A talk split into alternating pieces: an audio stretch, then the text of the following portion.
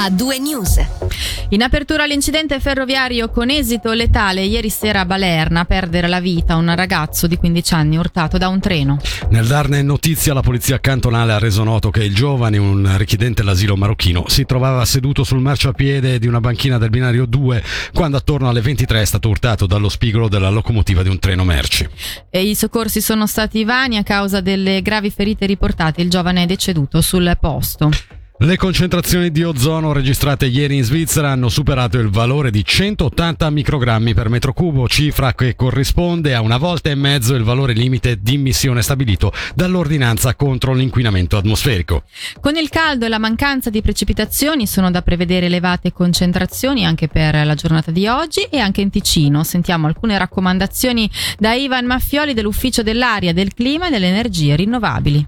Soprattutto al sud delle Alpi le concentrazioni hanno superato di una volta e mezzo il valore limite orario, una parte considerevole della popolazione, soprattutto le persone più sensibili, possono accusare dei disturbi legati a questo inquinante, soprattutto alle vie respiratorie e alle mucose, bruciore agli occhi, difficoltà a respirare. Anche vista la situazione meteorologica di canicola si raccomanda soprattutto alle persone più sensibili di ridurre ridurre le attività evitando sforzi eccessivi. L'ozono è un gas irritante che si forma a partire dagli ossidi d'azoto che vengono emessi soprattutto dai veicoli e dal settore industriale. Durante giornate come queste è abbastanza normale che le concentrazioni salgano a questi valori e negli ultimi anni abbiamo visto che comunque i picchi, le punte orarie sono comunque meno elevate rispetto agli anni o ai decenni scorsi, anche perché è migliorata migliorata appunto la qualità dell'aria. Cos'è che può fare ognuno di noi? Qui non si tratta di, di migliorare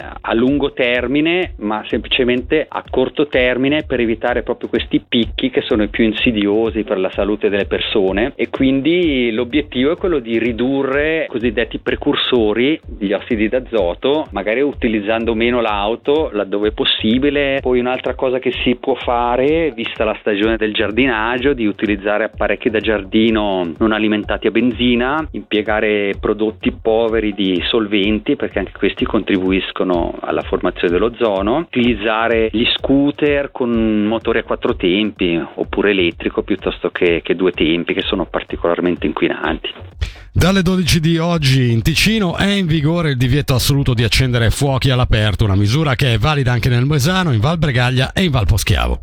Un divieto che eh, era atteso anche in ottica del perdurare della canicola, pure nel fine settimana, infatti le temperature supereranno nettamente i 30 gradi. Clima soleggiato che potrebbe spingere tante persone a ritrovarsi all'aperto e magari a organizzare anche delle grigliate.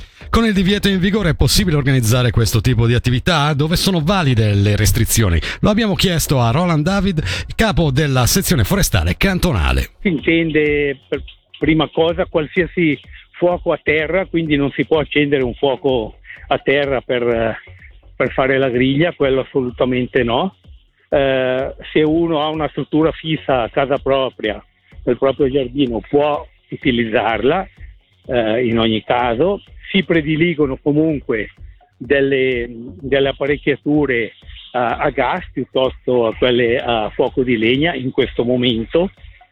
E poi per quanto riguarda quelle strutture diciamo così già organizzate e predisposte dai comuni, dai patriziati, in quel caso eh, noi raccomandiamo ai gestori di queste aree eh, quando ci si trova nei pressi del bosco di segnalare che le infrastrutture non possono essere utilizzate. Quindi l'utente quando arriva, se trova l'indicazione che non può essere utilizzata, per lui è chiaro, se invece non ci sono indicazioni vuol dire che è una struttura che è sufficientemente sicura per cui può essere utilizzata. Con il divieto si vuole proprio anche ulteriormente sensibilizzare la popolazione sul fatto di essere estremamente prudenti. E un altro elemento, perché ci avviciniamo anche alla festa nazionale, evidentemente tutti i fuochi commemorativi sono vietati.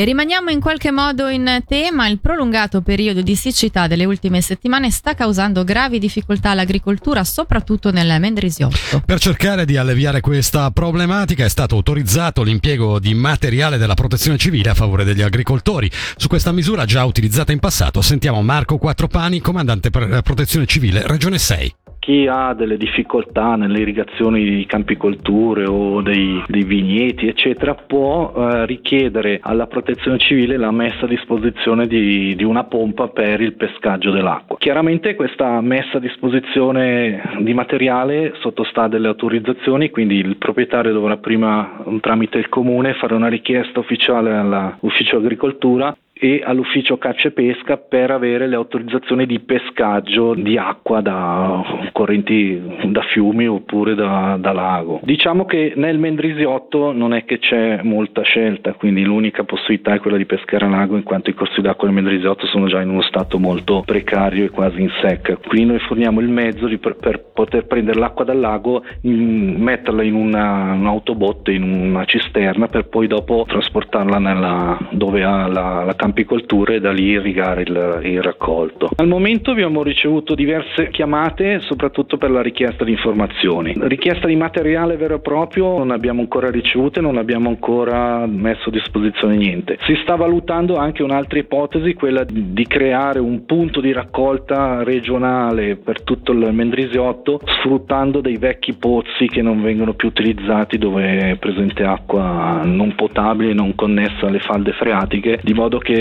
si evita di andare a lago a prenderlo. Ne sapremo qualcosa di più settimana prossima.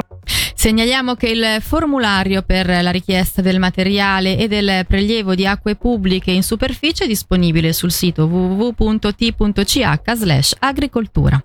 E la canicola rende difficile anche il lavoro sui cantieri. Oggi a Mendrisio un operaio che stava lavorando su un tetto si è accasciato a terra in seguito a un malore, probabilmente dovuto a un colpo di calore.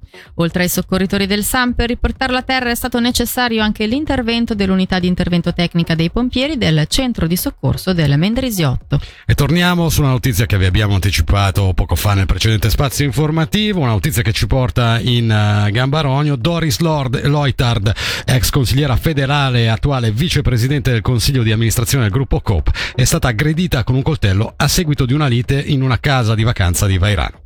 Come riporta Tio.ch, l'autore del reato, il suo compagno è stato arrestato e poi condotto nella clinica psichiatrica di Mendrisio. Stando alle testimonianze di alcuni vicini, sarebbe stata proprio Doris Loitar che da anni passa in Ticino, eh, tempo soprattutto in estate, a chiamare la polizia direttamente dalla sua residenza. Secondo le informazioni emerse nel corso della giornata, le forze dell'ordine sono intervenute a metà mattina di ieri, verso le 10.30, terminando l'intervento sul mezzogiorno fortunatamente nessuno è rimasto ferito. Ultima pagina, un uomo è stato fermato a Ligornetto perché a bordo del suo minivan aveva quasi mille sigari di marche pregiate, ma soprattutto di contrabbando, a comunicarlo l'Ufficio federale della dogana e della sicurezza dei confini. La merce che nel frattempo è stata sequestrata ha un valore di oltre 30.000 franchi. A guidare l'auto un cittadino cinese residente in Italia che ha dovuto lasciare un deposito cauzionale di 4.800 franchi in attesa di sapere a quanto ammonterà la multa finale. Un tamponamento a catena scena all'altezza di Sant'Antonino, avvenuto verso mezzogiorno, ha perturbato il traffico per circa un'ora. Come riferisce Rescue Media, sono state coinvolte 5 automobili e una roulotte uh, che viaggiavano tutte in direzione di Cadenazzo. Non si registrano feriti, ma danni importanti ai veicoli. Ora dobbiamo parlare di due giornate di evasione nel vero senso della parola che proporrà l'ente turistico regionale del Moesano domenica 17 luglio e sabato 13 agosto rispettivamente a Pian San Giacomo e a San Bernardino. Stiamo parlando di due distinte escape Room Outdoor. La prima dopodomani sarà a tema Hunger Games, la seconda si ispirerà a un'altra nota saga cinematografica, Il Signore degli Anelli. E noi sentiamo l'ideatrice delle due escape room all'aperto in Alta Mesolcino, ovvero Gaia Cimetti, intervenuta in diretta questa mattina nel Marganchiello Show qui su Radio Ticino che sarà un percorso di 3 km, facile facile, non è difficile, e durante la passeggiata ci saranno 7-8 enigmi da risolvere. È tutto prenotazione, bisogna andare sul sito e prenotarsi perché ognuno deve scegliere il proprio orario. movieescape.net visit-boesano.ch Ci saranno delle persone in ogni postazione che daranno qualche indizio, proprio non si riesce a risolvere, ti danno la soluzione e tu vai avanti, prosegui. Allora, dura un'ora e mezza, così si fa la passeggiata con calma e ci sono queste postazioni. Gli enigmi saranno diciamo a tempo, ci saranno 10 minuti, un quarto d'ora massimo per risolverli. Ci metto circa 3-4 mesi a fare ogni stanza o percorso, insomma, poi è la cosa che mi piace di più a me fare in realtà. Parto dalla storia, io devo creare la storia, avere l'obiettivo finale e da quello ci costruisco tutti i giochi. Tendenzialmente mi baso sui film e le serie tv però non è fondamentale saperli, quindi non è ad indovinelli cosa succede. Qui ci sono tutti i riferimenti, ma mh, mm, non è fondamentale saperlo. Dopo la pandemia, le escape room hanno mantenuto vitalità? Sì, però vanno molto a rilento, cioè comunque è stato un fermo veramente veramente pesante nel 2020 ed è difficile riprendersi perché comunque c'è stato un anno molto pesante, quindi la gente non ha molto voglia di, di rinchiudersi nei posti. Però con questi nuovi format cercare di farli all'aperto. Però sì, è dura riprendersi, ma piano piano cioè, si sta facendo. A due news.